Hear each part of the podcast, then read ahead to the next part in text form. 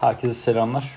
Ee, normalde günaydın diye başlıyorum ama yarın uçakta olacağım için Antalya'ya doğru şube ve müşteri ziyaretine e, FED toplantısını e, bu geceden özetlemek istiyorum sizlere. Şimdi üç parça halinde anlatacağım bunu. E, ilki karar metni, ikincisi basın toplantısı, üçüncüsü de fiyatlama, piyasa fiyatlaması üzerinden. İlk kısma geçelim, karar metni. Bu karar metninin bir önceki e, toplantıyla arasındaki en büyük fark e, toplam sıkılaşma miktarı diye bir ibarenin olması. Böyle bir cümlenin yani daha önceki e, söylenen cümlenin ek olarak sıkılaşma süreciyle ilgili e, toplam e, sıkılaşma sürecine bakılacağını belirtilmesi. Şimdi bu ne demek özünde? Para politikasının reel ekonomi üzerindeki etkisi gecikmeli yansır.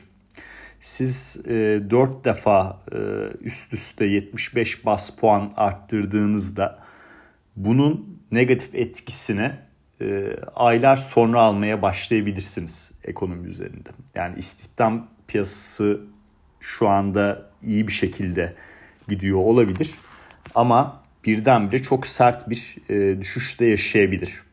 E, para politikasındaki gidişatta e, bu sıkılaşma sürecinin e, etkisi olarak yani birdenbire çok fazla ilaç aldığınızı düşünün. Belki ilk 10-15 dakika çok bir etki görmezsiniz ama ilerleyen saatlerde onun etkisi daha sert bir şekilde vurur. Dolayısıyla bu sıkılaşma sürecinde bundan sonra bir bütün halinde bakılacağına vurgu yapıldı. Bu aslında olumlu e, piyasadaki risk algısı açısından. E, demek ki e, Aralık ayıyla itibaren e, bir frene basma e, durumu yaşanabileceğini gösterebilecek bir ekleme. Zaten e, bu e, işte özet e, tek sayfalık metin yayınlandığında e, piyasa daha böyle bir alıcılıydı işte S&P 500 %1'e yakın artıya geçti. Dolar endeksi satıcılıydı. Altın alıcılıydı. Ee, Bitcoin görece iyi diyebiliriz. ABD 10 yıllıkları %4'ün altına düştü. 2 yıllıklarda çok sert geri çekilmeler oldu e, faiz bazında. Daha sonra basın toplantısına geçtik. Basın toplantısında e, aslında Powell konut sektörüyle ilgili e, negatif bir görünüm sundu tüketici harcamaları ile ilgili e, negatif bir görünüm sundu. İstihdam piyasasının güçlü kalmaya devam ettiğini belirtti. E, ve enflasyonun da yüksek seyrine devam ettiğini belirtti. Bunların hepsi sabahki paylaşımla paralel. Yani bu veri setleri içinden bunları görebiliyoruz zaten. Buraya kadar bir sürpriz yok. Farkındaysanız şimdiye kadar e, yani kaç bas puan arttırdı noktasına çok fazla girmedim. Bu zaten soru işareti değildi. Bundan sonraki kısımlar biraz önemli. E, finansal koşulların sıkılaşmasına defalarca vurgu yaptı. E, onun dışında piyasadaki risk algısını bozan nokta, ilk bozan nokta faiz artışlarının e, biteceği noktayı Eylül ayında ki tahminlerine göre daha yukarı bir seviyede olacağıyla olacağını belirtmesi şeklindeydi. Şimdi burada bir satış dalgasıyla karşılaştık. S&P net bir şekilde eksi taraflara geçti %1 artılardan. Ee, ancak burada gene bir 40 bas puanlık bir pay vardı. Biliyorsunuz 4.60 2023'te e, tavan faiz bekliyor piyasa %5 fiyatlıyor. Dolayısıyla hani kabaca yaklaşık hani 25'er bas puanlık diye düşünsek iki faiz artışlık bir e, marj var. E, tekrardan piyasa toparlamaya başladı.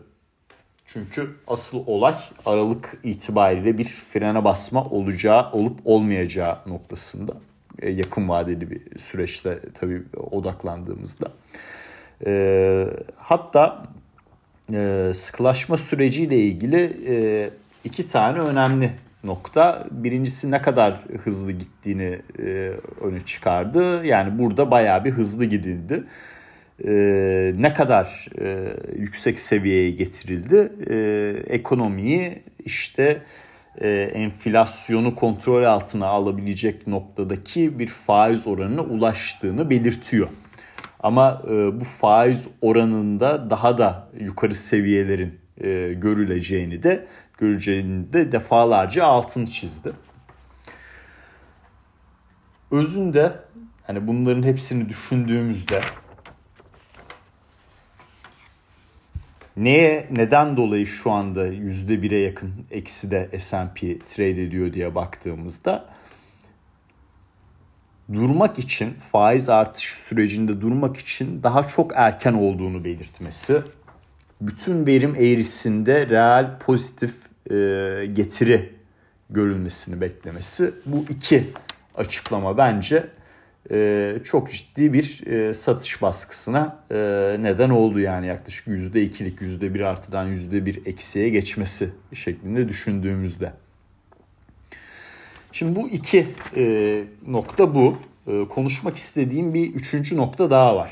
O da fiyatlamalar. Yani Powell özünde bence Şahin diye yorumlamak çok doğru da olmayabilir. Yani çünkü karar metninde bir bütün halinde bakacağız. Ee, işte e, para politikasının gecikmeli etkisi noktasının öne çıkması. Ee, basın toplantısında defalarca finansal koşullardaki sıkılaşmaya vurgu yapması e, çok da böyle aşırı derecede şahin bir Powell mıdır? E, ben de soru işaretleri yaratıyor açıkçası. Bana daha çok e, Aralık toplantısına kadar e, verileri izlemek isteyen bir FED gibi geldi. Yani işin gerçeği şudur, e, dürüst konuşmak gerekirse. Bu sene merkez bankalarından neyi gördük? Bir iki ay sonrayı bile görmekte zorlanıyorlar. Dolayısıyla veri bazlı hareket ediyorlar. Ve burada Aralık toplantısında bir yavaşlama olabileceğini belirtti. Yani ya önümüzdeki toplantıda ya da ondan sonraki toplantıda bir yavaşlama olabilir diye cümlesi mevcut. Ama bu geçen sürede e, verileri biraz daha incelemek istiyorlar, görmek istiyorlar. İşte Cuma günü tarım dışı istihdam verisi gelecek. Yani bir Aralık ayı toplantısına kadar iki tane e, tüfe verisi, iki tane de tarım dışı istihdam verisi alacağız. Bunlar üzerinde biraz daha yoğunlaşmak istiyorlar diye anlıyorum. Ee, hoşuna giden yerler var işte konut piyasasındaki soğuma vesaire. Ama özünde istihdam hala güçlü. Gerçekten güçlü. Burada resmi rakamlarla şirket açıklamaları uyuşmazlık göstermeye devam ediyor bence. Ee, dolayısıyla fiyatlamada ben açıkçası o ayı piyasası rallisi düşüncemde bir değişiklik de gitmiyorum. Dolar endeksinde düzeltme beklentimde bir değişikliğe gitmiyorum altın fiyatlarında yükseliş beklentimde bir değişikliğe gitmiyorum. Böyle şeyler olur. Yani e, atıyorum işte bir konuşma olur. E, bazı manşet cümlelerle e, piyasa fiyatlamaları belirlenir. Ama bunu biraz daha geniş çerçeveden değerlendirmek lazım. E, biz uzun zamandan sonra ilk defa e, çok yakın bir tarihte frene basılabileceğinin sinyalini aldık. Yani net bir şekilde bunu belirtti günün sonunda. Dolayısıyla eğer ekonomik veriler önümüzdeki dönemde çok terste bırakmazsa bence hala e, S&P 500'de kademeli bir şekilde 4100'e doğru gidişat olasılığı söz konusu. Dolar endeksinde düzeltme süreci söz konusu.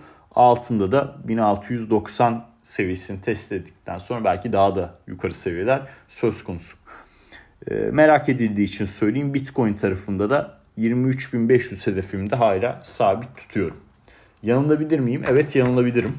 Hiçbirimiz geleceği göremiyoruz. Küresel, e, işte kristal küremizde maalesef yok. Ama hem karar metni hem basın toplantısı piyasa fiyatlamasının şu anda gösterdiği kadar bence şahin değildi.